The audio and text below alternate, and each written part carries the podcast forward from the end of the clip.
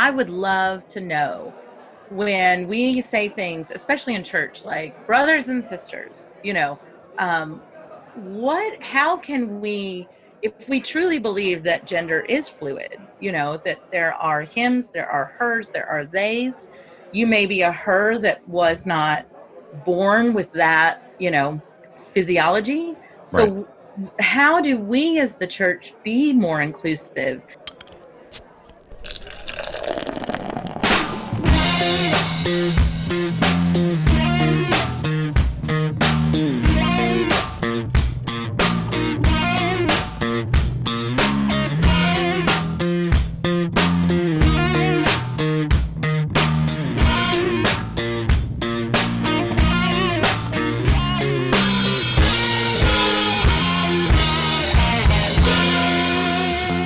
Welcome to episode 107 of Pub Theology Live, a weekly conversation on life and faith over a craft brewed pint, a fine wine, or, you know, it's up to you, whatever's in your glass. You can catch new episodes weekly as the Reverends Shannon Meacham, Ogan Holder, and yours truly, Brian Burkoff, address and engage what's happening through a theological lens, and yes, usually with a good brew in hand. Pub Theology Live is a happy sponsor of Vote Common Good, a rolling caravan of preachers, authors, musicians, and do-gooders who are inviting people to move from fear to faith and consider how their vote might be used in service of the common good. Check out their tour schedule at votecommongood.com, and maybe they'll be rolling into a city near you. And now you can show your love for us, Pub Theology Live, by becoming a patron, a supporter, a donator on Patreon. We're now on Patreon. Woo-hoo! And we got some different tiers and levels set up, ranging from anywhere from $2 and higher. And we got all creative with naming these tiers as well. So head over to patreon.com/P2Live. You can get some swag. And coming in soon, very, very soon, we're going to start doing some extra long-form interviews with some special guests around specific topics, and those will be available to you if you sign up for our Patreon page, depending on what level you sign up at. So head over there, see the details, get started to support us. And I will just say, as Brian hinted on the pre-show, but now this is for the audio folks, when we hit a certain level of donations, we're going to be willing to come to your town and do a live show, live taping, live recording. So give abundantly, be part of the flow. Hit us up, patreon.com/ptlive. Exciting times. And, you know, basically we're asking you to support us in faith, knowing that, yes, some very good things will become available to our Patreon supporters once we hit a certain level of support. So details will unfold. You can also join our conversation on Twitter, Facebook, and Instagram using #PTLive. You can follow Pub Theology on those platforms and check out video clips from our show on IGTV, on Facebook, or watch the entire thing on YouTube, pre-show, actual show, and post-show. And you can also leave... That's a lot of show, by the way. You can also leave us a voicemail at 980-PT-LIVE-0 or 980-785-4830, or email us at info@pubtheology.com. We'd love to hear from you. Today, we discuss, is God male or female, other, or what? And today we discuss as well, along with that, the shifting landscape of gender identity, what science can tell us, and how people of faith are responding. And this seems particularly pertinent as the Trump administration aims to narrowly redefine gender as a biological, immutable condition determined by genitalia at birth, and stripping back some rights of transgender people. And so what is the role of the church and people of goodwill as that's on the table? So we'll discuss all of that and more. What are we drinking today, friends? So it is my sister's 40th birthday today, Yay! Happy birthday! Happy birthday, Sarah. Did you start any significant things like a pub theology group on your sister's birthday? Or I did not, and she did not on the day of my birth because she was 18 months old. Take note, Brian. Take note.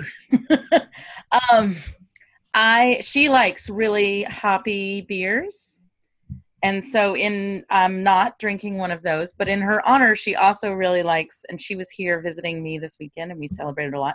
So we got this for her request. It is an Orchard Edge Naughty Pear cider. So I am, there was one left in our fridge. It's very good.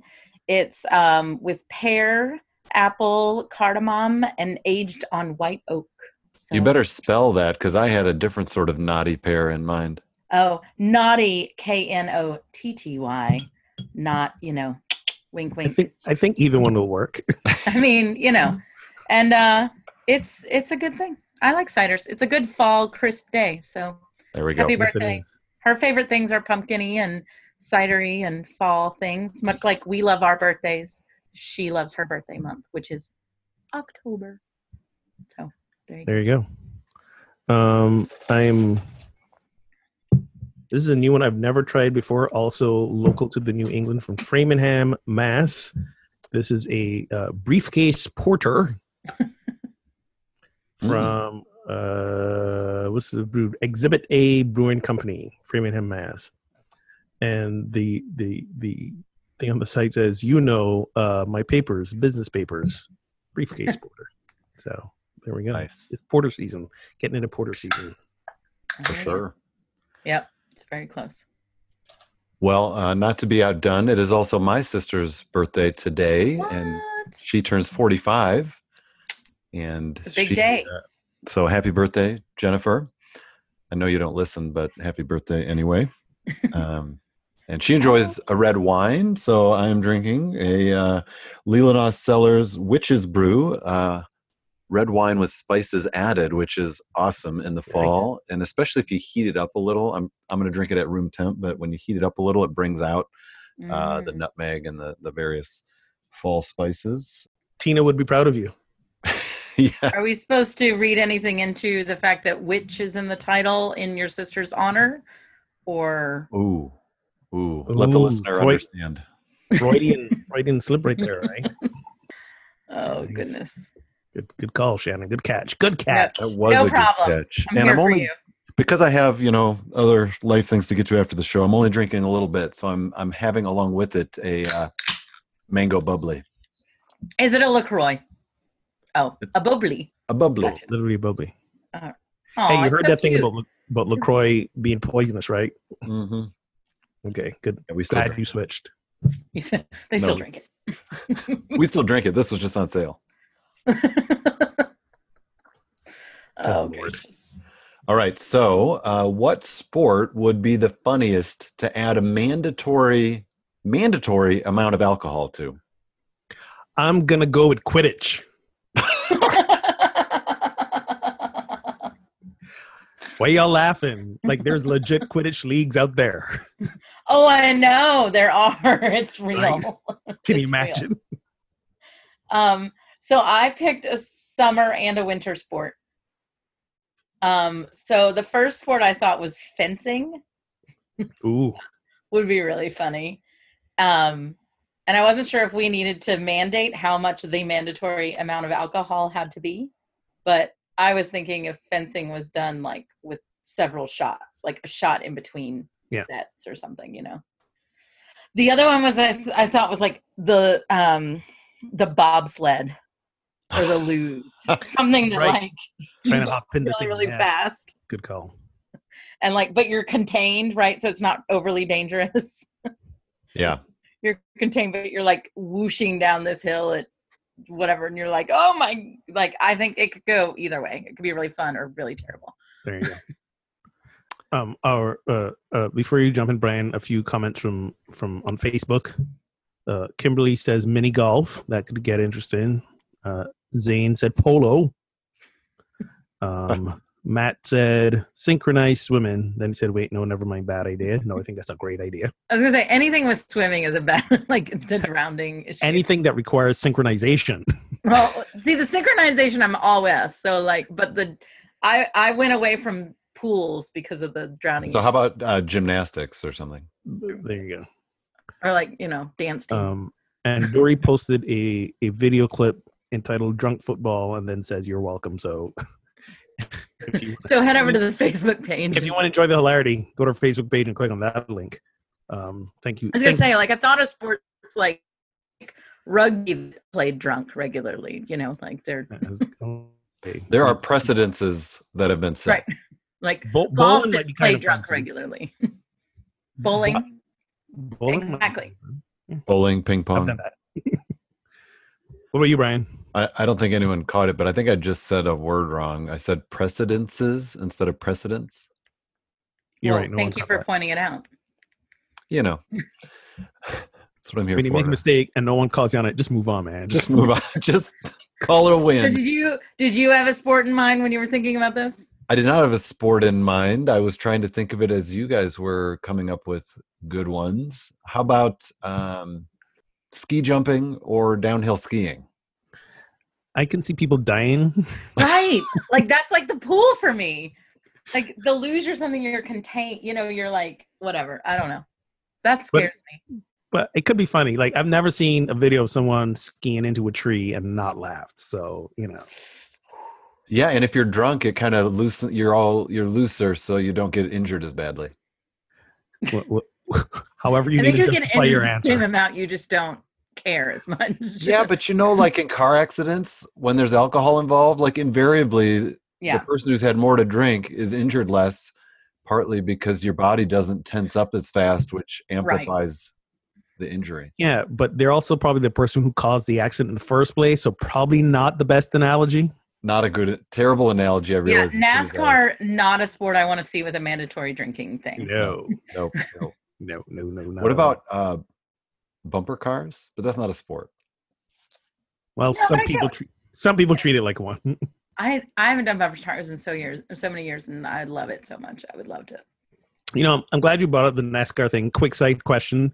So, you know, like for some people who celebrate, like they've won a race and they may not be drinkers, whether they're in recovery or not, but like there's this trend sometimes where I've seen this most in NASCAR than anywhere else. They go to celebrate and they like haul up a gallon of milk, and as their celebratory drink, instead of drinking champagne, they're drinking milk. Where are you guys on that? And if you're not a fan of the gallon jug of milk as a celebratory drink for ending your race, what would you replace it with? Well, here's the thing. The human body typically cannot drink a whole gallon of milk at a time, and I know because I've tried this. In college, we had gallons. In college or last week? Either. Remember, the wife's not home, so I'm thinking you're going to be acting out a bit. So some friends and I, in the backyard in college at our house, we each had a gallon of vitamin D milk, like whole milk. And it's actually the vitamin D that your body can't handle that much of. So the D milk is just like, you can't do it, but we wanted to see who could do the best.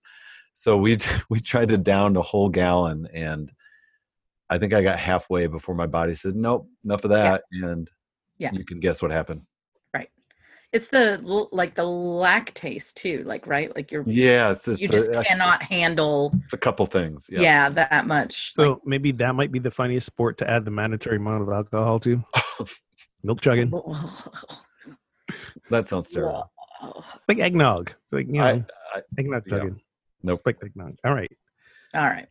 By the way, our listeners who are looking forward to our conversation on gender and transgender are really pleased that we snuck in a NASCAR reference. I'm sure. I was gonna say, like, this is the weirdest question to the topic of the day. Well, you know, I didn't mean to take us further down the rabbit hole. I'm sorry. That's on me. Take it back. It's somebody's single parenting, so whatever happens. Right. There you go. Brian was asking the question, how much can I drink during my kids' soccer games and still be okay? That's what made him think of this question. And then he like, there you go. You know what? What if we gave 8-year-olds alcohol before they ran out there? That would be hilarious. Like this is where his mind goes. That's not where my mind was, for the record, Christy or anyone else listening. But off the record. But hey, I've thought a lot of weird things sitting at my kids' sports events. So, you know, fair enough. It's not an odd thing to go, like, you know, mm-hmm. Let your mind wander as you're begging for this moment to be over. Fair enough. All right. So today we're talking gender, and our opening question is, do you see God as male or female, as both, neither, other? Yes. Right. Yeah, I mean, I think this often goes back to Genesis 1, right? Yep. And in and they were created male and female, God created them, you know, like that poem that happens in Genesis 1. With the preface, let us make humanity our image. Right.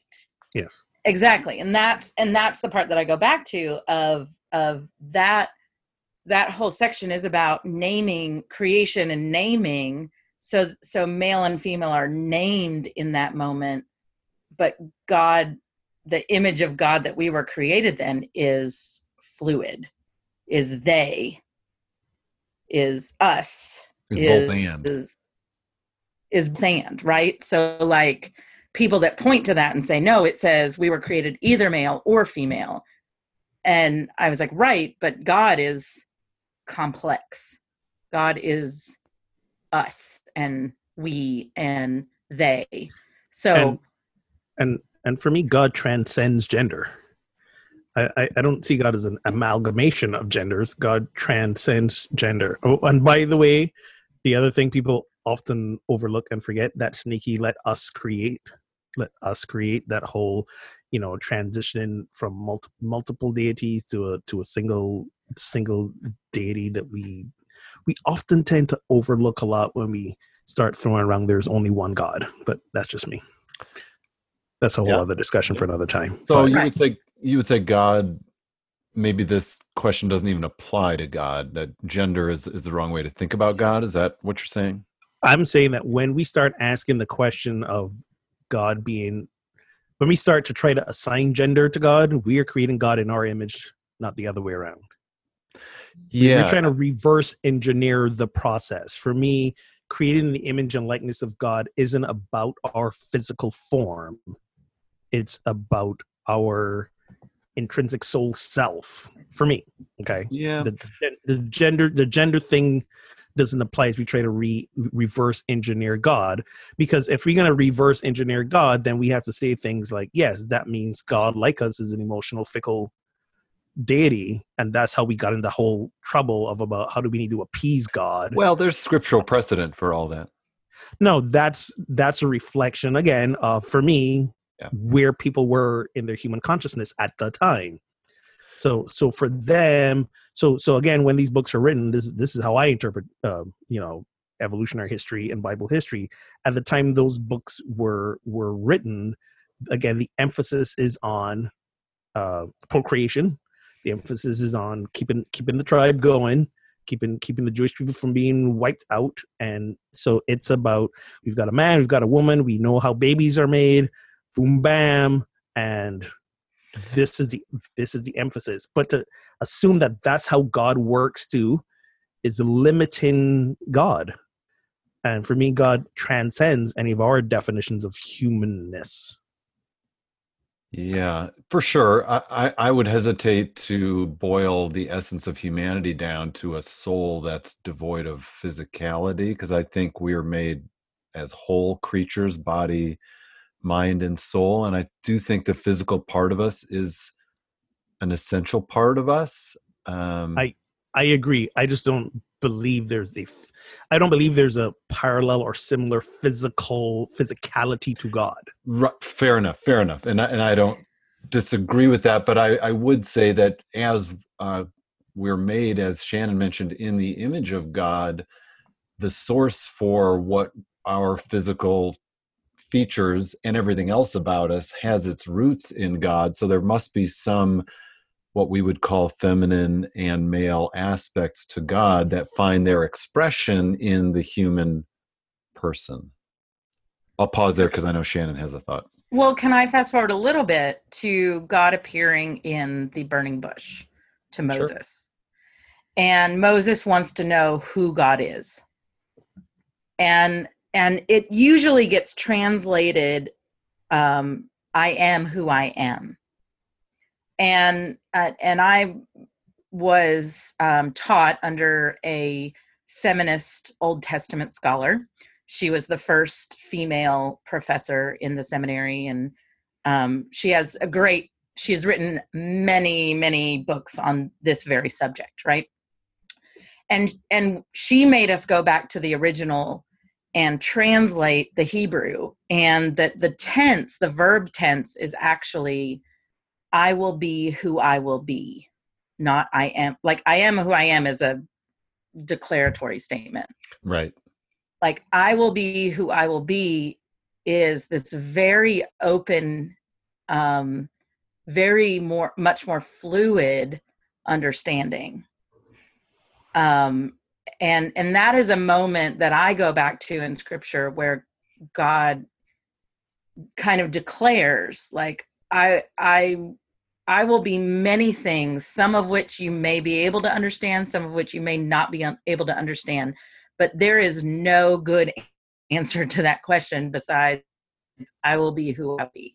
And I think about that when we ask this question. I think it's very easy to say why the first humans, like, you have that thing and I have this thing, and kind of took that to say, well, then God must have one or the other or both, or, you know, they were trying to make sense of all of this. And I think the world was much different. Procreation was a genuine need, right? Like, right. To, like, survival. Help. Survival was exactly, to maintain existence.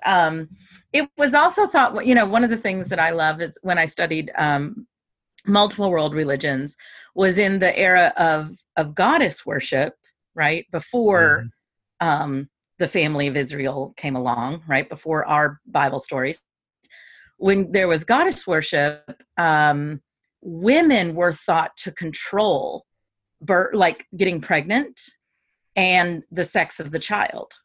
Like, this is where I go back to, like, men are inherently dumb. Like, that took a turn.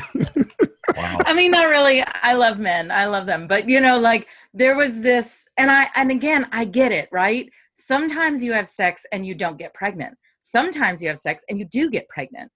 You have this weird cycle thing. Like, Spoiler alert to people who weren't tuned into that. Okay. Sorry about that. Yes. If you're 16, you always get pregnant. Use a condom. Okay. Anyway.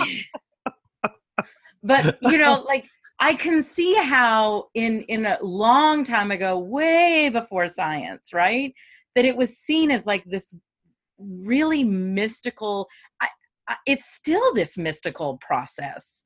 I had a doctorate when I was pregnant with my daughter. She was a bit of a miracle, a scientific miracle. I'll not lie about that. And I asked my doctor literally, how did this happen? And after the jokes of, you know, how this happened, she said, you know, Shannon, it is still a miracle to this day that there is a healthy baby that is born. Like, of all the things that could go wrong, I don't know how it works. I don't understand. Your body is actively trying to reject this alien form, and your whole defense mechanisms have to be reprogrammed so the baby can not be rejected in 9 months. Right. Yeah. And I mean, but anyway, when we go back to the nature of God, I think that's really just, as we think about, you know, in any relationship, like letting God be who God will be first. And this is less about the actual nature of God, and for me, more about the language we use for God, right? Right. Yeah. You know, for some people, using male-centric father language is traditional. It is helpful for them. For some people, they completely reject that and go the opposite way. For some people, you use both and. Some people never, ever say a gendered name for God and don't consider the word God gendered. Yeah. And a lot of people would say the opposite, that the word God is a male term. So there's just a lot of... As opposed to goddess or something? Well, or you know, the Hebrew, the Yahweh, like we've changed, you know, we've gone back to different... Sure. Well, those are, yeah. I mean, there's always the difference between the noun for the word deity versus a specific name that a deity might, mm-hmm. you know, be ascribed. I mean, that was why God chose... I mean, in a lot of, they chose, not God did, but like the people chose the word God as in a God because God didn't need a name like Zeus or, you know, something else, right? Well, God had a name. God was El. I mean, right. You know, when we, you know, go back even pre Proto-Hebraic or something. Mm-hmm. Right, the monotheism that Judaism eventually got to in its earliest forms, they were multiple deities. That's why there's that passage again, let us, and right. El was the chief god and again, this is all tribal religion for the time. So there's been this evolution of understanding of theology even in this context. And by the way, I can hear my girlfriend Sarah in my head. I apologize for trying to mansplain pregnancy earlier. That was not my intention. So I'm learning and I'm adapting. Yeah, but see, you told me if no one catches you, let it go. That's different. That was different, wasn't it? So very different. The difference is you made a grammatical error that nobody cares about. Wow. Exactly. Thank you. Exactly. This was a whole different category. Let me say that. There are people out there that care about that. And you, friends, are good and right and valid too, even if I do not understand you. So, anyway, there you go. Moving on. I think there would be a lot of Christians, right, who would be surprised, especially Protestant Christians or, you know, those of us that don't have saints in our, like, and how each area that Christianity was spread to adapted old world religion, right, into their, like the St. Bridget, for instance, right? St. Bridget was a goddess that was worshipped in the United Kingdom, in Ireland. Yep. She is the goddess of beer, as you should be. Woo. And now she's the patron saint of it, right? Like it was adopted into their understandings, and all of religion has this kind of adoption taking place. So we can't really, yeah, I mean, it's been absorbed through 2,000 years of our understanding and changed and all of that. And as we have moved past in our society and our understandings of male and female, I don't think this is anything new. We have just moved beyond that in our language and our understanding, and been able to then think about God in a new way that is actually more of an ancient way of thinking about God. Yeah. And I think, you know, you mentioned the language that we choose to use, and I do think that's an important consideration, and every church and clergy person needs to think carefully about this, because the language that we use is heard by people who worship with us in a certain way. And I respect when people are conscientious about this, and even if they choose something I maybe wouldn't, as long as they're being really intentional and thoughtful about it, I think that's important. And so in my setting, we tend to use male and female references to God, for God. And, you know, sometimes we'll use the pronoun she, sometimes he, and we'll sometimes explicitly highlight biblical precedents for feminine attributes of God. We don't have to work hard for the fatherly or male ones because those are the traditional ones. And there's a preponderance of those in the church already. So I think it's important to balance it out as much as you can. But it's so easy to default to he. And mm-hmm. How do you guys deal with that, if at all, in your settings? I've learned, especially since being in Unity and New Thought, to really like reprogram myself to not use pronouns at all and just use God. And it sounds weird when you really need pronoun to put back in the noun, but I've really tried to be conscious about that. And as being part of a faith tradition that is, in terms of membership, predominantly female, it's appreciated as well. A lot of people, and this is not unique to Unity by any stretch of the imagination, but you know, many my experience is many of the female congregants have issue with God is a masculine deity or masculine concept, and so either making references to the feminine or, you know, again, try to avoid the pronouns altogether. It helps. And I think it's important. I think it's important because I think when we keep referring to God as masculine, especially when us men do it, there's that implicit male privilege that kind of works itself into our theology and our, you know, our spiritual lexicon that we don't need. And I think it would do men a service to try to think more about the feminine aspects of the divine for their own sake. Yeah, I've done a little bit of that too, where I'll just drop the pronoun and say, God helps us see God's self in whatever, you know, instead of saying himself or herself. Yeah. I have done that as well, but occasionally it sounds a little awkward. It does sound awkward, and it's almost unnatural in our speech, especially if we were raised in a tradition that did masculinize. Is that a word? Masculinize? Masculated? Well, that's the opposite. That made God male. Emasculated. that. Nope, I got nothing. I have no idea. Friends, if you know what that word is, please let us know. Didn't. And then I found $20. There you go. Didn't think it all the way through. I just launched in. And so, I mean, I actually think, I mean, this is a great way of looking at how we project upon God, but then how we also project upon ourselves, right? Yeah. Like I had an argument within the last couple of years with my father of how he doesn't understand why men, the term man or men, can't be included for all people. Right. So, I mean, it's that mirroring that we do. We talk about the image of God in our own terms. We talk about us in the image of God terms.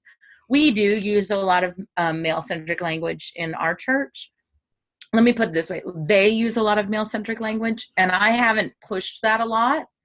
I basically have, you know, God and I do adjectives like merciful God, gracious God, compassionate God, you know, like I'll add adjectives onto that. And I've certainly preached about the feminine, you know, words of names for God and all of that. But I think that it got me thinking in this, as we've done that language, but have we taken the opposite, right? Like, have we really worked on, I find churches sometimes do one or the other. They'll really work on neutralizing the language for the people, or they work on neutralizing the language for God, but doing both is really hard.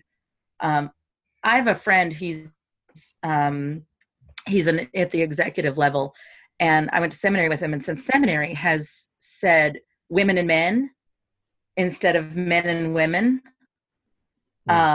and has intentionally made it that shift in his speaking and in his natural rhetoric.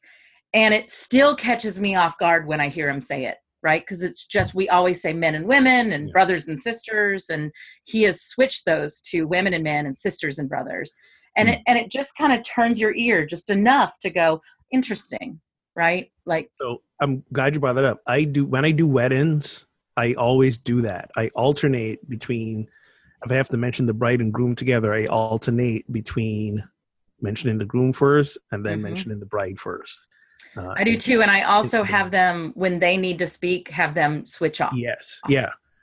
Yeah. And I remembered how weird that felt the first time I did it, you know, to that point of, you know, or subconscious and our implicit biases and the cultural norm of mentioning the male first. And it's always fun when I'm working with couples to create their wedding script.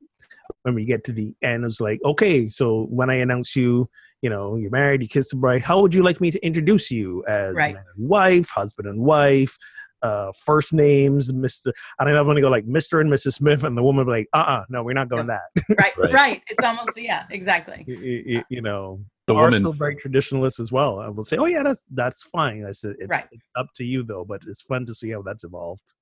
Yeah. If it's a heterosexual couple, I always try to put the woman first because the guy might as well start getting used to that. I knew that was coming. That I did. I saw it coming a mile away. You did. I so did. I was just really praying you would think otherwise. You would come to your senses. Oh, no.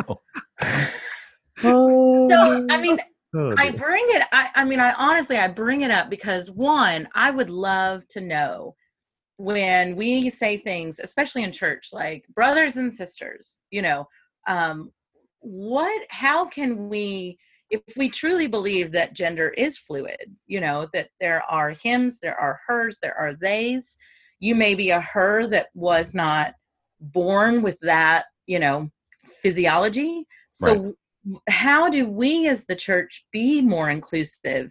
I mean, yes, there's all peoples, but I think I miss the intimacy of sisters. Can we, like, that means something to me, you know, when I'm gathered around with other women in a Bible study and we're sisters in Christ, right? That has an intimacy to it. And so I want language for that. And all siblings, right? But again, like siblings has, it's different. And maybe it's just going to be different. And we need to learn to integrate that intimacy to the word, right? I heard, go ahead, Brian. Nope, go ahead. I'll table it. As I heard one Master of Ceremonies address the audience one time, ladies, gentlemen, and everything in between and everything beyond. And I guess I was like, that's kind of genius. Yeah, it's kind of good, but is it a little snarky? It's not snarky. Snarky's not the word I would use. Or maybe snarky's not the right word, but I expect people to laugh at that. And I'm not sure people who don't identify as explicitly male or female would want to be included but laughed at. I'm glad you brought that up because I was in a situation where someone who was trans was able to tell me how they felt about it, and they appreciated that the humorous approach was used to express inclusivity. Okay. And that's genuine. The fact that you have to think about what you're going to say to include beyond ladies and gentlemen means that you're thinking about this.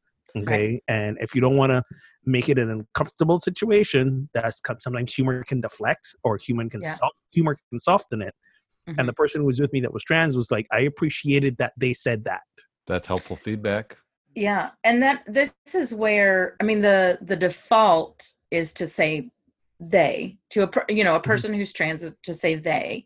And I was having a conversation with an older gentleman who really wanted to be the most respectful about it.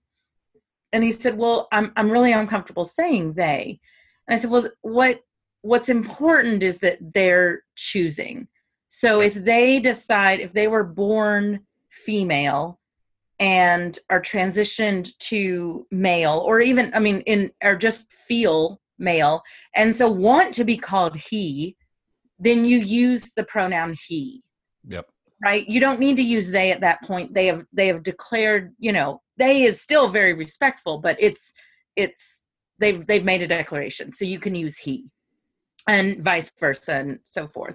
And that was a little more helpful of just getting rid of that, you know, just that there can be a choice and there can be a declaration.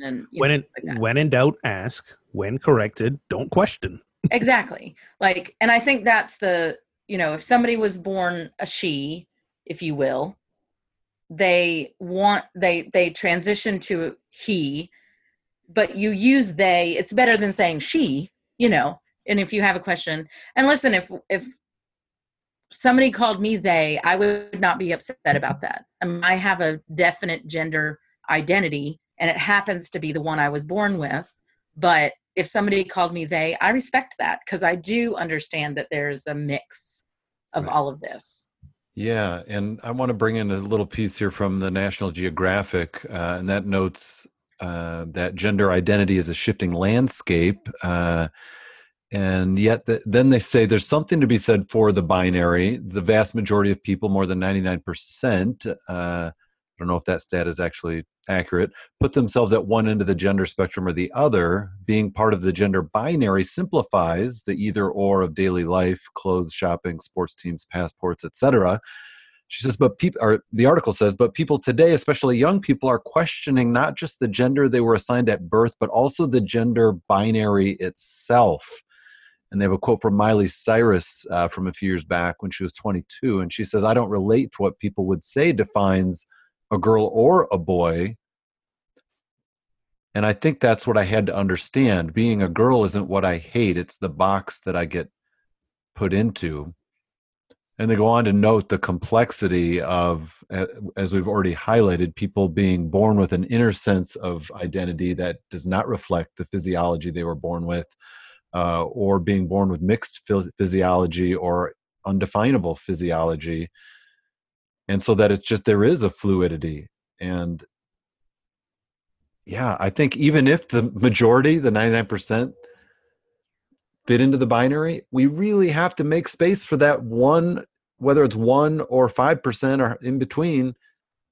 We have to make space for that, especially I think in the church. And make space for another spokesperson. I don't know that Miley Cyrus needs to be a spokesperson for that. I'm just putting that out there. And she had to use the word box in it, right? Like, seriously. I don't know if I want to fit into that box. I was like, wow, okay. No offense to Miley Cyrus. Just saying. Yeah, fair enough. So We're three cisgender people, right? Yep. Do you feel personally, like, and even as a pastor and minister, like, do you feel that you fit completely into one category or the other? Or, and you just say, yes, I'm definitely this, but I recognize that there's fluidity? Or do you find yourself on a fluidity scale? Good question. I would... that was like a three-part question. I think the second one, in terms of identification, yes, cisgender male, for right? Sure. But then there's also the question, which is another question, but where do you lie on the homosexual scale? Sure. Which is another. And those two things aren't always the same scale. Like, oh no, they're two different categories altogether. Right. I think. Yeah. You know, but yeah. So I think the second option you gave. So you feel that you definitely fit into your box.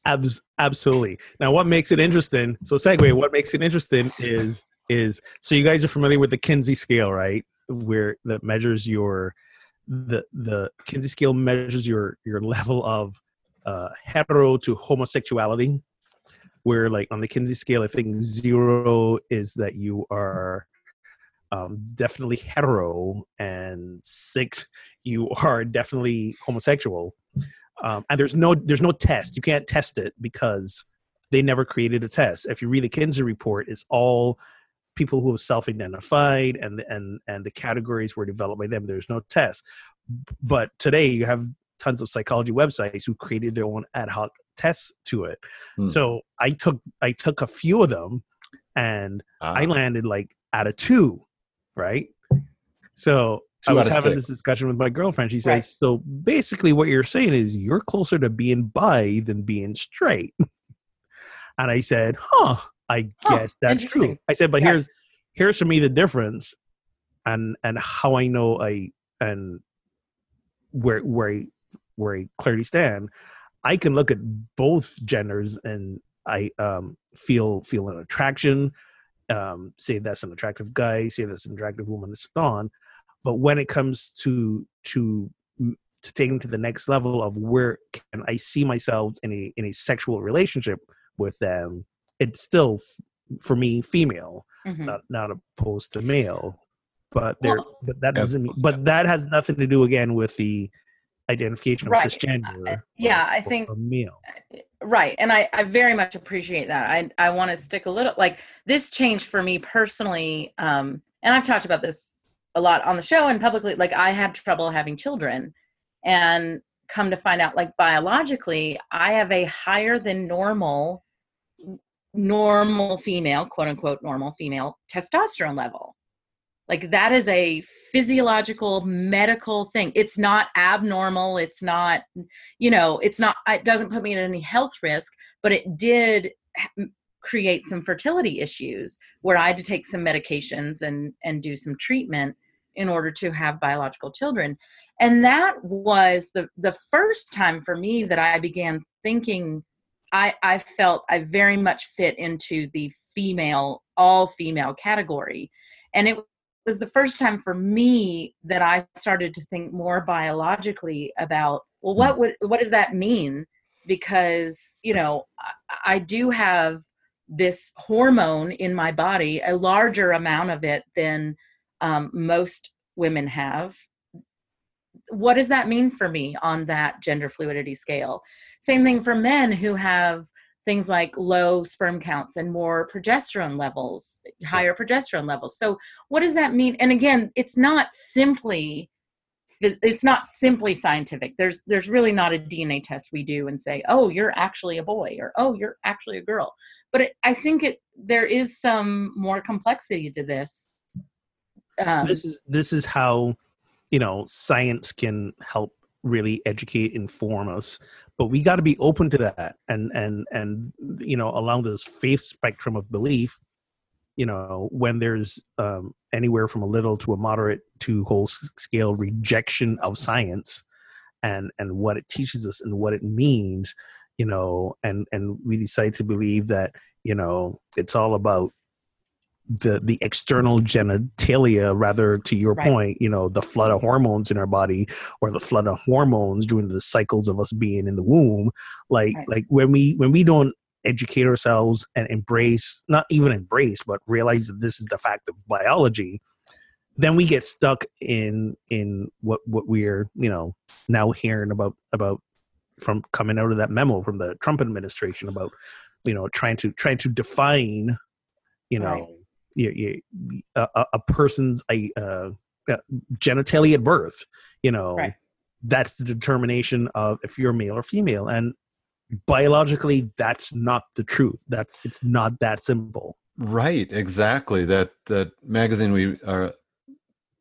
that article we referenced from National Geographic notes that gender is an amalgamation of several elements: chromosomes, anatomy, hormones, psychology, and culture, and that you can be born with chromosomes and genitals of one sex, but realize that actually you're transgender, meaning that who you are internally does not match up, but you may also identify with neither gender.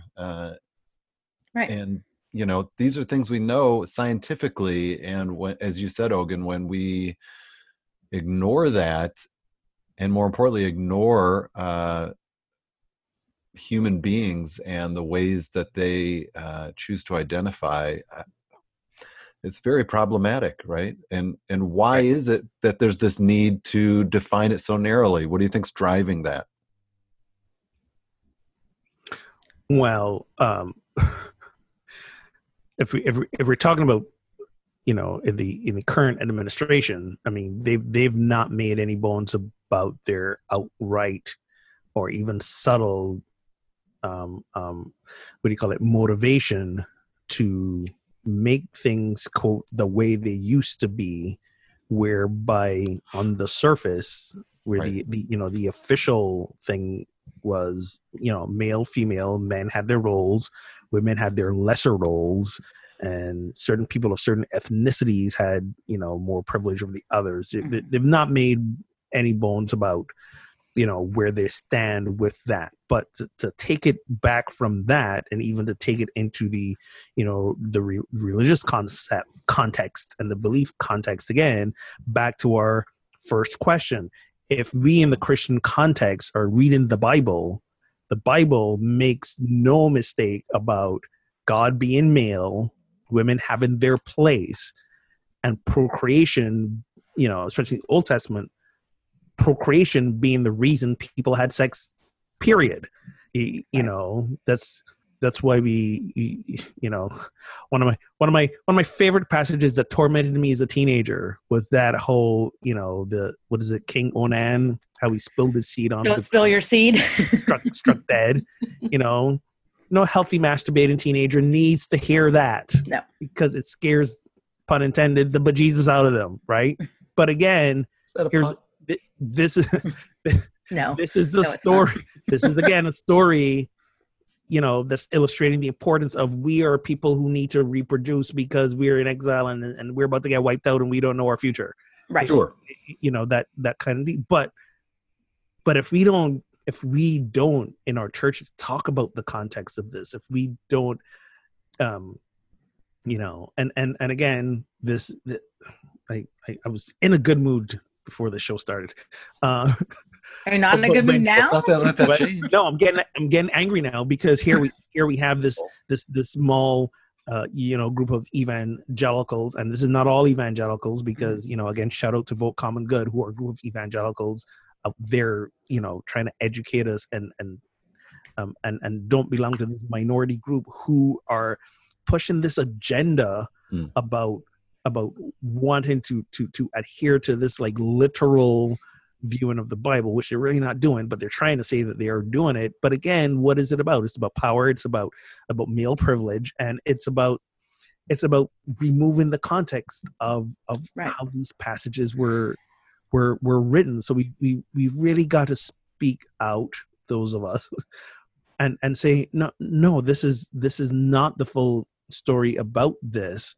And again, let's not make any mistake. At the time these passages were written, there were trans people, there were gay people. Exactly. Right. This is not a modern phenomenon. This is a human phenomenon as long as humans have existed. But you're absolutely right in that, you know, it's not a coincidence that this comes out, which surprised me on, like, it did not surprise me at all that this is a policy trying to be pushed through. Okay. And it's not a surprising thing that it came out a week after Trump says women are about to take over the world. Right. So to which we all responded, thank God it's about time. And like, I think we should be clear and say that this is not a policy that's been proposed. This right. is a memo that they've been circulating. I think they're kind of like, you know, how comedians shop new material at like the lesser clubs. I think they're trying to shop this material out. They probably leaked it just to get the feelers out about something that maybe, yes, they want to create policy around, but it's not at that point yet. And there's no doubt it's probably a, hey, look at this shiny thing over here while we sneak in this other thing over here. But it's still an important topic to talk about. And I Absolutely. Think, you know, as we three cisgender people who are in the church talk about it, it is not to co-opt gender fluidity. It is not for me to sit here and say, well, here's why. It's to say, no, I actually do fit in my category, and I respect and understand the fluidity of, like, that there really is no category at all. Like, there really is just, and it's really not even a spectrum. It's this up and down weaving kind of thing.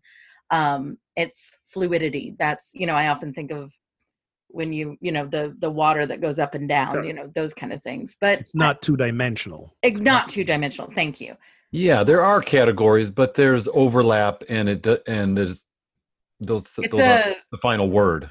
What's the Venn diagram? Venn diagram. It's a Venn diagram, you know, yeah. and there's all this, and we That's can right. move in and out of categories and yeah. do all those things. But right. again, if you do identify in some way, it's this is part of being that ally, right? And being as open as we can, particularly in the church, because we do have so many things that are gender exclusive. You know, Jesus as a man in, you know, the Protestant and Catholic, in the traditional mainline churches, of trying to understand that language. But there's no question to me that this is still a policy pushing. We want to go back to the world where patriarchy rules, white male patriarchy rules. And, you know, that there's no question that this is all part of that pyramid and that scheme. Yeah, and you know, as much as scripture is often problematic on issues like this, there are texts like Matthew 19:12 where Jesus is talking about eunuchs, and he says some become eunuchs for the sake of the kingdom of God, some have been made eunuchs by others, and some are born that way. You know, that's a text right there that notes people are born outside of the binary, born in ways that didn't fit the categories of gender and sexuality, and that is God-given, in fact. Well, and everybody's favorite theologian, Paul, comes out and names it. Like, in Christ, we are no longer male and female. Right. Like, names, we are all one in Jesus Christ. Now, you know, his actions did not line up with his words. It was a good soundbite. But you know, there it is in scripture. You're looking for it. These two things alone don't matter in Christ Jesus. Like, we are all loved as one. So, you know, let's stop pretending that this doesn't exist in scripture. But so I actually kind of spoke a little bit about this past Sunday, again, where it comes to regardless of where we stand, whether we're an ally or we're not, or you know, whether we want to go back to the strict characterizations of male or female, or we embrace the fluidity, the spiritual growth point for us is realizing as best we can that we all still have implicit biases. Mm-hmm. And to hide and when we discover these, to be about the work of transforming them. Mm-hmm. And that's the only way we transform the system, when we each take the time to look at ourselves and realize this, you know. Right. I kind of sort of joked earlier about the apologizing for the mansplaining, but it came from a sincere place of, you know, my girlfriend Sarah is always really quick to point out from a good place when I revert into this, and I think I'm kind of being just helpful, but she has a good point. Sometimes I jump to an assumption, and she says, and I've noticed you do it more, yes, with me and with some of my female friends, and you do it with other guys, and she's right. And I had to be in a place of being open and objective to hearing that and looking at that and go, what is that about? Like, what am I doing that? You know, and part of it is, again, that conditioning of male privilege. You know, I mean, I have white privilege backing me up, but you know, there's the male privilege, and what am I going to do about that? And not to assume because I can consciously say I'm an ally to not realize that I still have this embedded programming in me that I have to rewire. The good news is that it can be rewired. Right. You know, but for some people, unless they have some kind of scriptural or faith backing to instigate the rewiring, they're like, why bother? And I guess for me, as I go into my church, I'm arguing there's plenty of it, right? There's plenty of it for God. There's plenty of it for humanity. There's plenty of it for animals even, right? Like, there's plenty of it. And so let's not just ignore that in the process. But, you know, this is where we as people of faith, not just the church, but people of faith have to be really, this could go for so many things right now. We have to be out there in public saying these things. Mm. Because we cannot let the alternative be the only voice. Right. And vote. And get out the vote. Yeah. It's not enough to believe these things. We have to act on them. And in this context, if we want government leadership that will honor all this stuff that we're talking about, honor individuals and who they choose to be, then yeah, we go march, we go protest, we go speak out, but we have to go vote. That's the engine of democracy. And so, yeah, go vote. Yeah, and I think I think you're right that we do have to be vocal and we do have to address these issues and we do have to be conscientious and we have to be learners in the church, you know. Yeah. As someone who is a cisgender male, I get to learn on a lot of things. And I remember speaking, not only cisgender male, but a white cisgender male with blue eyes. You got it made. Yeah, I forget that part. I was speaking at a local pride event a couple of years ago, and I said the phrase transgendered. And someone came up to me afterwards and was very kind and helpful and said, we don't say it that way anymore because it sounds past tense and it sounds, it's just not the way we say transgender. And that was just very helpful for me to learn that and to be a learner. And and so we need to be in these conversations, be in these relationships. And as Shannon said, not pretend we understand it all, but be open to learning and making space. In not a mansplaining way, but in a helpful way. Not, you know, we've come to that point where we don't have to rely on the only people that can come up and have that conversation don't have to be transgender, right? Like we can call that out when we see it, right? Because we do know, and we can be helpful in those ways, just as we call out a racist joke when we see it, just as we, you know, just as we call out sexism when we see it. We can't leave that to that community alone because they're fighting 1,000 battles on 1,000 different ways, right? Exactly right. Yes. Yes. And not to mansplaining, but what you did was womansplain, and womansplaining is always okay. Not always. I get womansplained by plenty of women, and it drives me more crazy than mansplaining does. I'm never going to say it's not okay out loud. I'll leave that to you. I just think, you know, men can't help it, but women should know better. Ooh, wow. There it is. There it is. Nicely I love played. You. I love you all. Yeah. Good night. No. Touche and nicely played. That might have been our final word. Well done.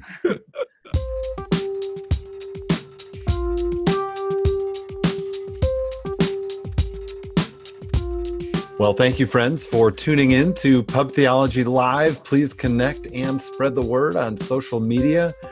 Remember, you can listen anytime on SoundCloud, Stitcher, Google Play Music, or iTunes. Yes, this episode's coming to an end, but that doesn't mean you can't queue up another. Please rate us on iTunes. And if you want to watch the fun, you can check out clips of the show on YouTube or IGTV or Facebook. And if you'd like to join a conversation like this in your town, check out the directory at pubtheology.com. And if there is not one near you, you can find some resources to start your own. And don't forget to join our growing list of supporters at Patreon. Visit pubtheology.com to get started.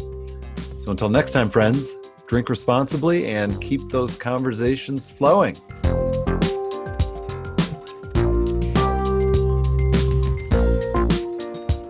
I like how you mentioned our growing lists of supporters. Right. Dude, we're launching the thing today. There's nobody on the list. I know, but it's a growing list. That should have been episode. This should be next week's. It's got nowhere to go but up. But up. Okay. Maybe you should just say, you know, don't forget to support us at Patreon. Growing list. That's fine. You know, come on. You guys are one person signs up and that's suddenly very true. It's growing. You're right. It just takes one to be growing. Right? One. Exactly. It only takes the spark. But it takes two to make a thing go right.